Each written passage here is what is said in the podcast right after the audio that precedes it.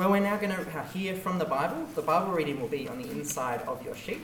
Uh, we're reading from Mark's Gospel uh, about an account of Jesus healing and bringing someone back to life from the dead. And then after us, after that, Richard, our speaker for the day, is going to explain it to us. So, thanks, Josh.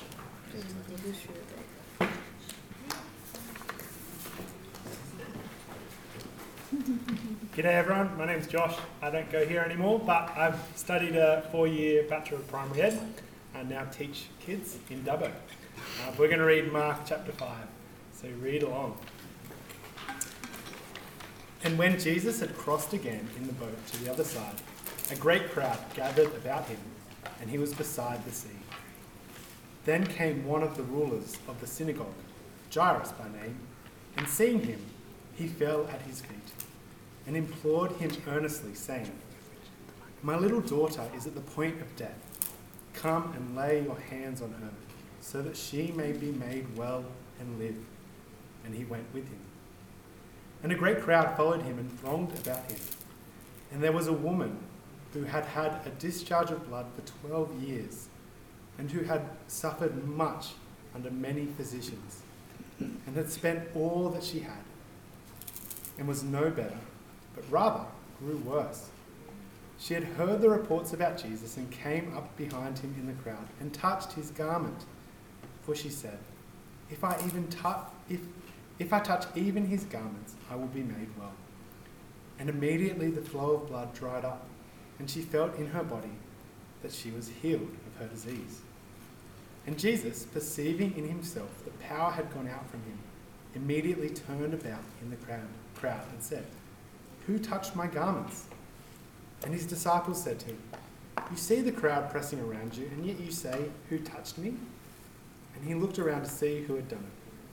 But the woman, knowing what had happened to her, came in fear and trembling and fell down before him and told him the whole truth. And he said to her, Daughter, your faith has made you well. Go in peace and be healed of your disease. While he was still speaking, there came from the ruler's house some who said, Your daughter is dead. Why trouble the teacher any further? But overhearing what they said, Jesus said to the ruler of the synagogue, Do not fear, only believe. And he allowed no one to follow him except Peter and James and John, the brother of James. They came to the house of the ruler of the synagogue, and Jesus saw a commotion, people weeping and wailing loudly. And when he had entered, he said to them, Why are you making a commotion and weeping? The child is not dead, but sleeping. And they laughed at him. But he put them all outside and took the child's father and mother and those who were with him and went in where the child was. Taking her by the hand, he said to her, Talitha cumi, which means, Little girl, I say to you, arise. And immediately the girl got up and began walking for she was 12 years of age. And they were immediately overcome with amazement. And he strictly charged them that no one should know this, and told them to give her something to eat.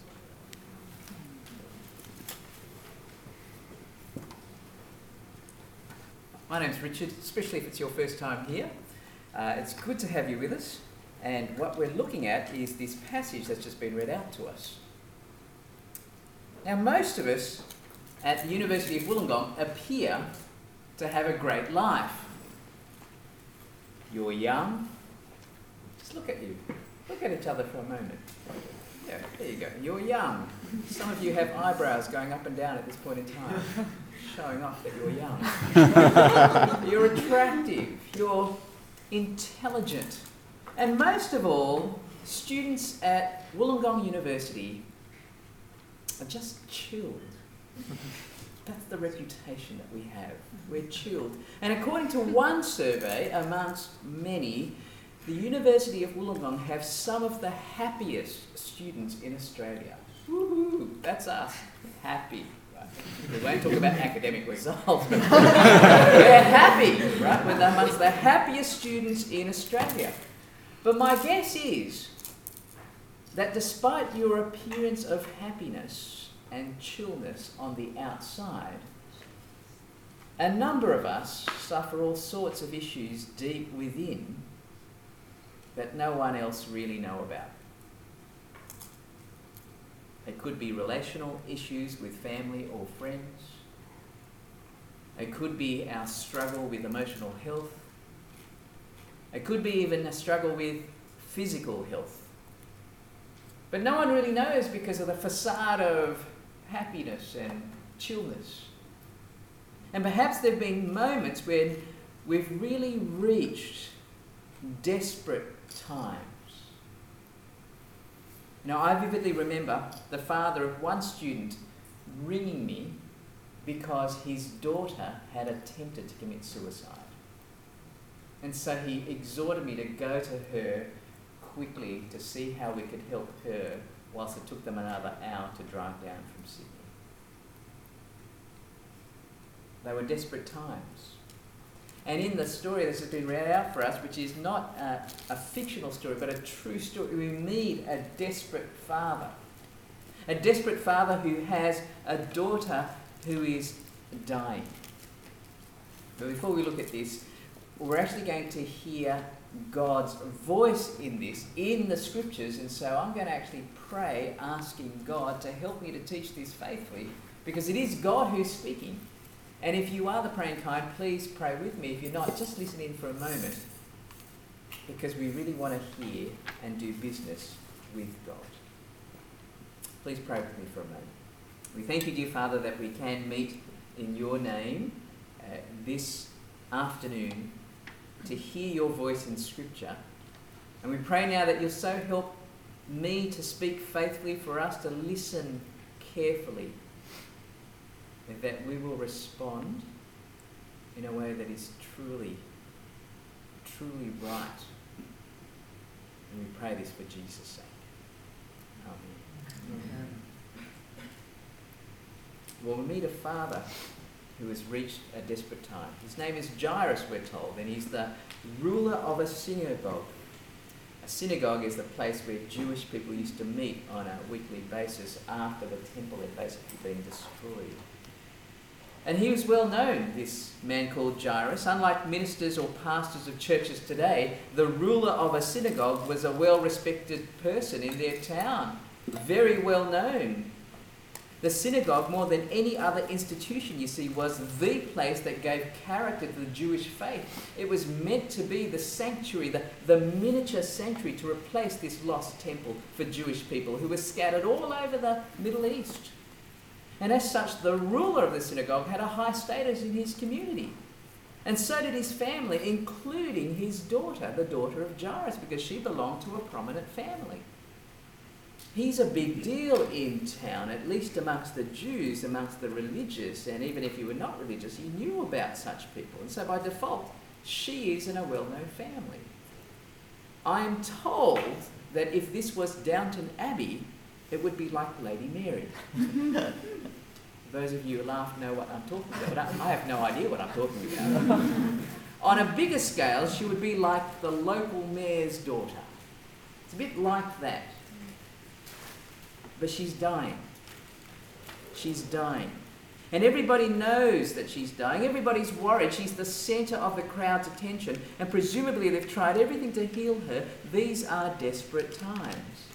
Now, I'm no Jairus, but I'm part of a church family and a ministry family that know me well. And when my first wife was diagnosed with end stage cancer, these other families within our community knew all about it and cared for us amazingly. And we felt so cared for but they were still desperate times that called for desperate measures. Everybody knew that we were seeking to, to stop the progress of this cancer through chemotherapy, through radical surgery, and when we knew it wasn't curable, we tried everything to slow it down. And I have a small inkling of what Jairus would have felt there, except it was his daughter. It's one thing to have your spouse dying. But it's quite another thing to have a child dying. Children are meant to outlive their parents. So, what does Jairus do? Well, look at that small 21, verse 21. When Jesus had crossed again in the boat to the other side, a crowd, a great crowd gathered about him, and he was beside the sea. Then came one of the rulers of the synagogue, Jairus by name, and seeing him, he fell at his feet and implored him earnestly, saying, My little daughter is at the point of death. Come and lay your hands on her, so that she may be made well and live. See, Jairus called upon the greatest healer of all time, Jesus. And if you read this biography of Mark from the beginning, you will find that Jesus says something real about the world we live in. That it is filled with hardships, that there is suffering, there is sickness, there is death, and that He came to end what causes them all once for all.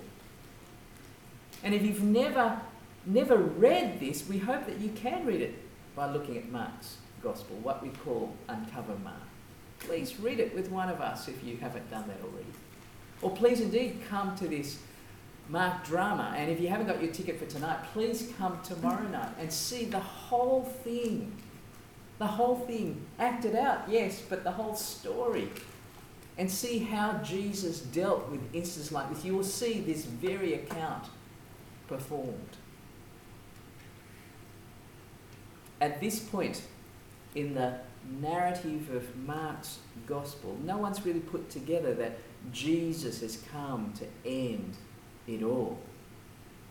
All they knew was that he could heal people. So here is Jairus, the synagogue ruler, on his knees before Jesus, doing what any desperate father would do, begging Jesus, begging him to heal his daughter. And Jesus agrees to. But on the way, he's pressed in by a large crowd. I don't know whether you've been in a large crowd before. Have you ever been in a large crowd as you're heading towards a concert or large crowd as you're heading towards a sporting event? Hands up if you've been in that kind of situation. Yeah, I haven't quite because I'm, I'm just so uncool. Uh, but you guys are obviously cool, right? And, and imagine just going this large crowd to a concert. It's like that, except for Jesus, He is the concert, right? He is the grand final. They're pressing in around Him. They want a piece of Him. Everybody else wants a piece of Him, including this bleeding woman. What do we learn of this bleeding woman? Look at the small 25 or verse 25. And there was a woman who had a discharge of blood for 12 years, who had suffered much under many physicians and had spent all that she had and was no better, but rather grew worse. She had heard the reports about Jesus and came up behind him in the crowd and touched his garment. And for she said, If I touch even his garments, I'll be made well. And immediately the flow of blood dried up, and she felt in her body that she was healed of her disease.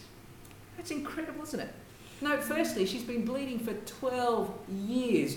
We don't know exactly what is being referred to here, but what we do know it was 12 years. And despite spending all she had on all these numerous doctors, she just kept getting worse. Now, here's the thing it's, it's not just her health and hygiene that's the problem. Under the laws of God, when a woman was bleeding, she became ceremonially unclean under the laws of God. And an unclean person must remove themselves from the people and live in isolation until they become clean again. And if anyone touched not only her, but her clothes or her bed or anything she touched, they too would become ceremonially unclean.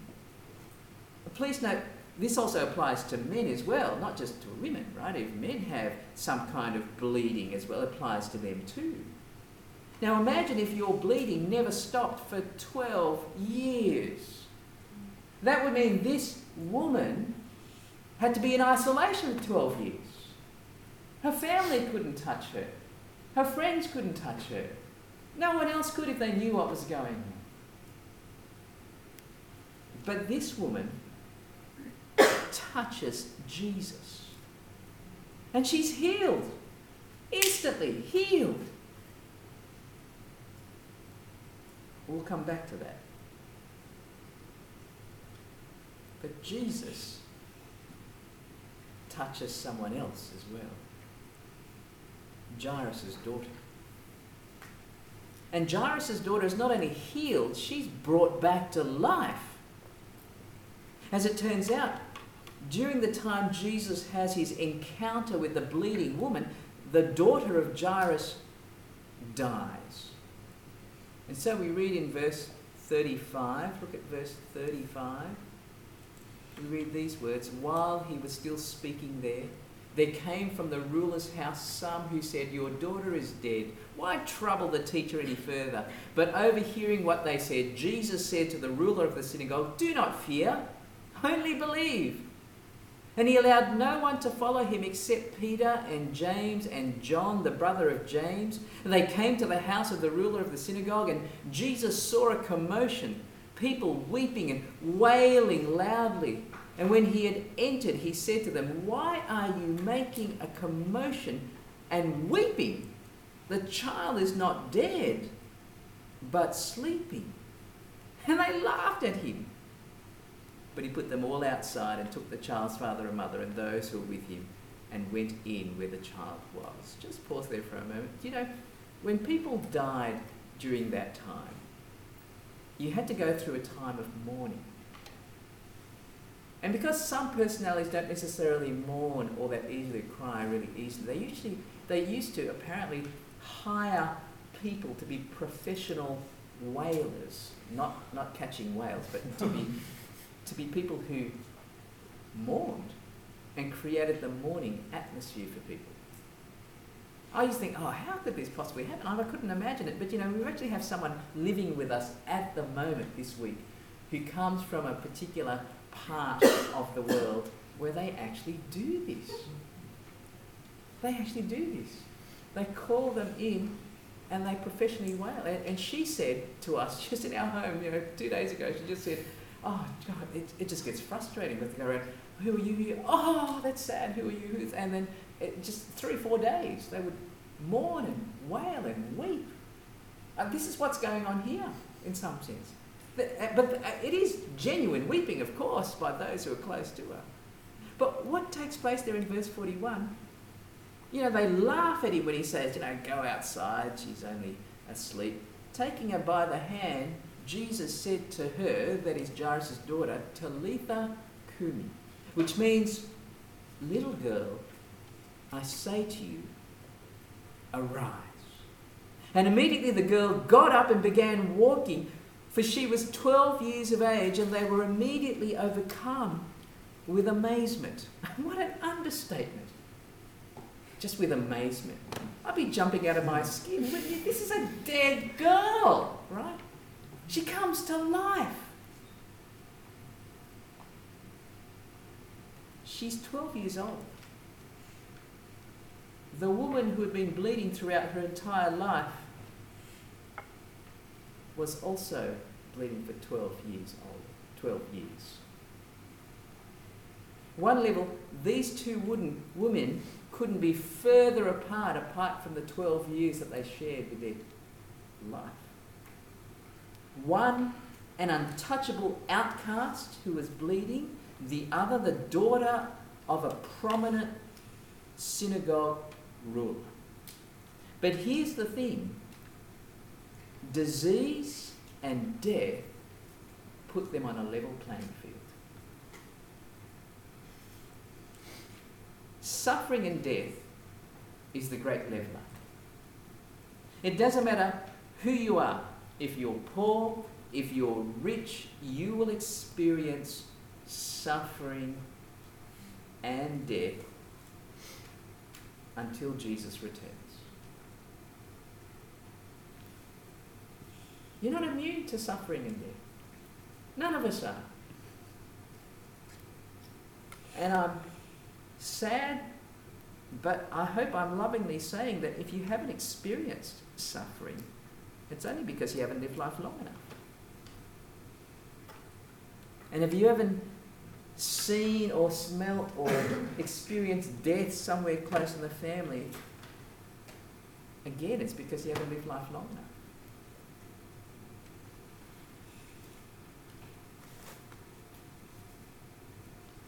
Now it goes further than this, though. In terms of God's law, the moment you died, you also became ceremonially unclean. In fact, you became unclean if you touched a dead person. Which is what makes what's going on here a miracle of two touches. The miracle of two touches. You see, this bleeding woman touched Jesus out of desperation. Jesus touched the dead girl. And what's the miracle of these two touches? Well, it's all about finding life. Finding life in Jesus. It's not just that they were healed or even raised from the dead, you see, it's that in both cases they were forbidden touches. Jesus should have become ceremonially unclean for touching them according to the law. But when Jesus touches them, the power is reversed. He makes what the Lord declared to be unclean become clean. As one person put it, the woman who has been on the margins of community has to come into the center of the community in order to receive the touch of God and be made clean. All the people that she touched as she moved towards the center were technically tainted by her presence as she pressed in to find Jesus. But Jairus' daughter, on the other hand, who enjoyed the limelight and the privilege of living in the center of the community, had to move outside of the community, so to speak. She had to die. Jesus had to meet her in the darkness of isolation before she could receive this healing touch and be brought back to life.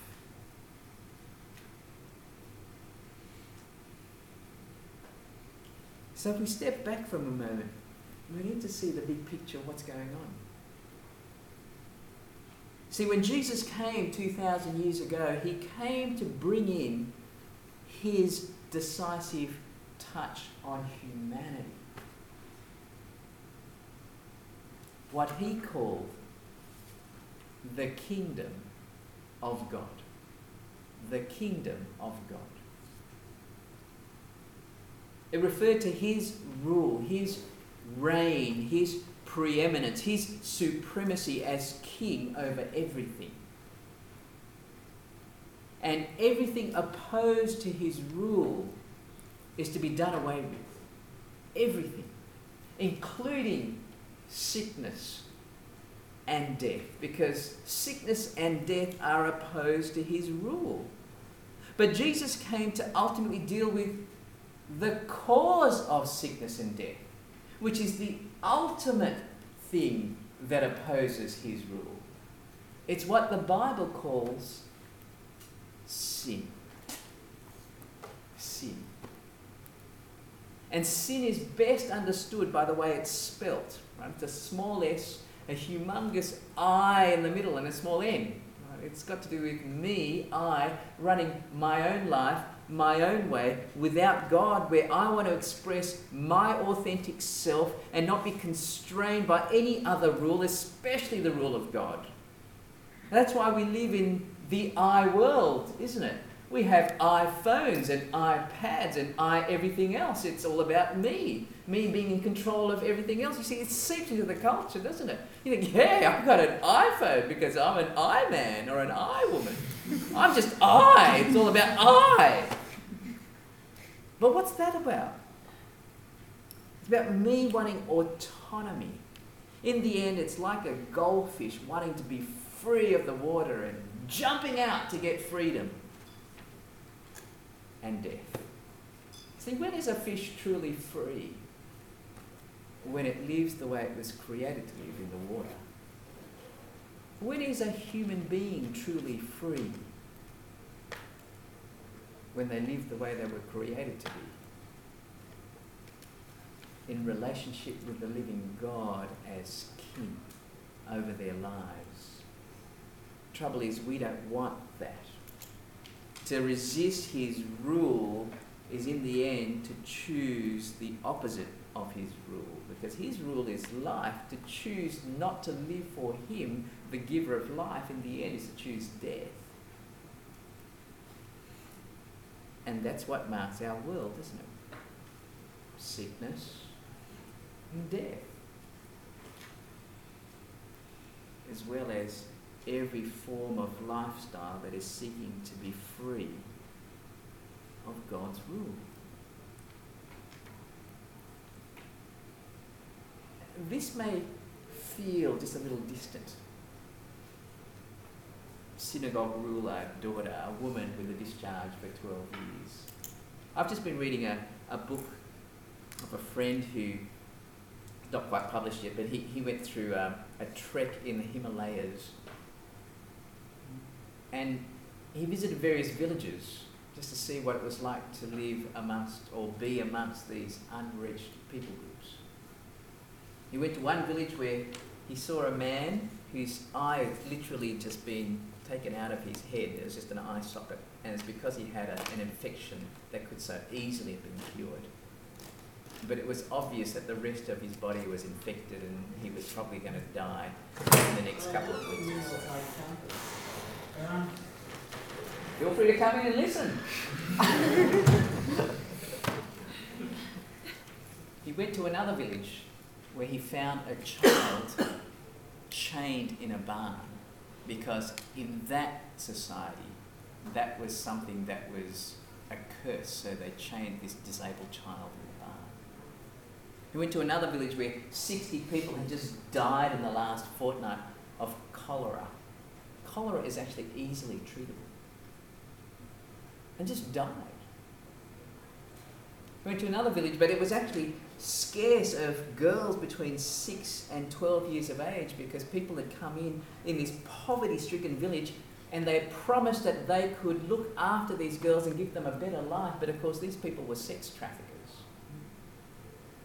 And these children were taken off and being abused. 6 to 12. That's happening. Sickness, death, hostility against God.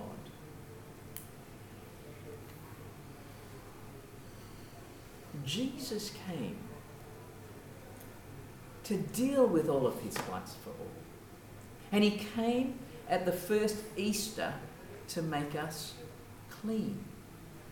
He came to offer us forgiveness of sins that cause all of this forgiveness of sins under His rule. So when Jesus came and healed people like this, when Jesus raised the dead like this, it was like a movie trailer for His kingdom where His rule over the effects of sin and death were foreshadowed. It's like a movie trailer of what is to come. Because in the new creation, when He does come to take His people home, there will be no more sin and disease and sickness and death. And this was a time in which it was as if heaven and earth were in sync just at this moment to give us a preview of what that reality is going to be like. And his story here is ultimately about issues in human life which concerns our future and the future of the world, of which we are a part. So, what about you? Are you living under your own rule where you have autonomy, where you are wanting to be freed from God's rule, but you recognize that it's just not working? And today would be a great day to turn back to Jesus as your ruler. He doesn't promise to heal us of our diseases now, but He does promise that when he returns, everything will be made. And if you're not sure where you sit in the kingdom of God, then please investigate further, won't you? Come and read Uncover Mark with us. Do come along and see the Mark drama. Come and talk to any of us who've been up the front. We'd love to talk to you. But if you know all this is true and, and you know Jesus is your King, and can I say the best thing you can do is tell people about this Jesus. live for His glory.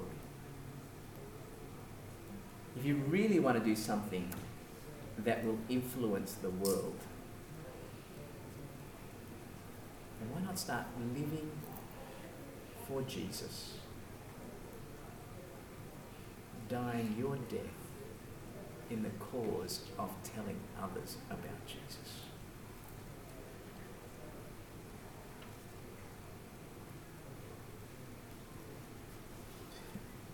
But let me come back to you. If you don't know this Jesus as your Lord, as your King,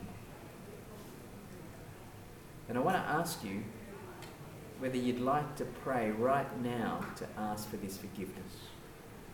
I've got a prayer that I want to read out to you. It's a very simple prayer coming out of this text to, to capture the, the main ideas of what's taking place here. It goes like this Dear Father, please forgive me for wanting to rule my own life without you. Thank you for sending Jesus to take upon himself the punishment that I deserve. And please help me to delight in living for Jesus as my Lord and Saviour from now on. It's a very simple prayer, isn't it? It's the kind of prayer that you can pray to become a Christian, to, to receive the forgiveness that He offers, to therefore come into His kingdom where He is your King. And if you know that this is a prayer that you can pray and would like to pray, then I'm going to pray this prayer sentence by sentence, and you can echo it in your head and your heart to God in silence. And let me assure you, God will answer. So, will you pray with me? If this is your prayer, please pray. Dear Father, please forgive me for wanting to rule my own life without you.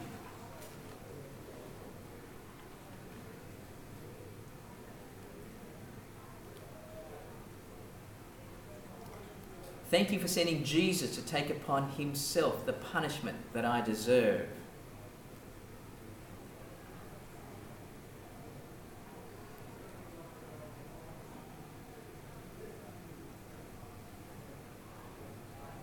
Please help me to delight in living for Jesus as my Lord and Saviour.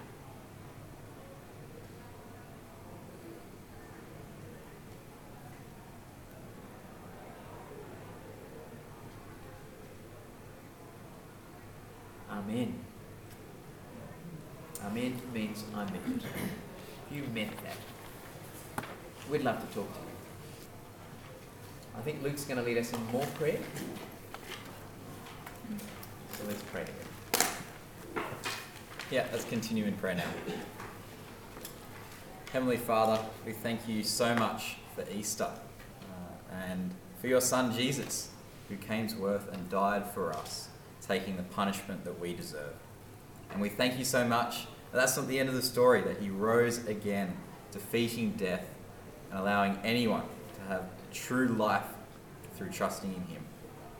Thank you for the talk we've just heard, uh, and that we see Jesus who brings life to us no matter who we are, that he brings an end to sickness and death, that as the King he saves us from sin, that he forgives us of our sin, and that he brings the new kingdom, that he will be bringing that new kingdom without sin and death and sickness. Lord, we pray for the Mark drama tonight and tomorrow night, uh, that people would see and hear the good news of Jesus, uh, that we would all see the new life that he brings to us. Please help the actors with the nerves they might have, that you help them with that, and that for people who come along, it would be an amazing reminder for who Jesus is and what he's done. Lord, we also know that Easter is a fantastic time to celebrate uh, Jesus and what he's done, but it's also a really difficult time for most Christians around the world. Uh, for those who are being persecuted their faith, particularly at this time, please help and strengthen them uh, in their faith, and please help them to be bold in standing firm in the truth of Jesus and proclaiming that to others. And finally, Lord, as we celebrate Easter this weekend and have holidays next week, um, we pray that we would be safe uh, and that amidst all the chocolate and family and good times, uh, that we would remember the true meaning of Easter, which is Jesus, and the new life and hope and eternal life that he brings. Amen.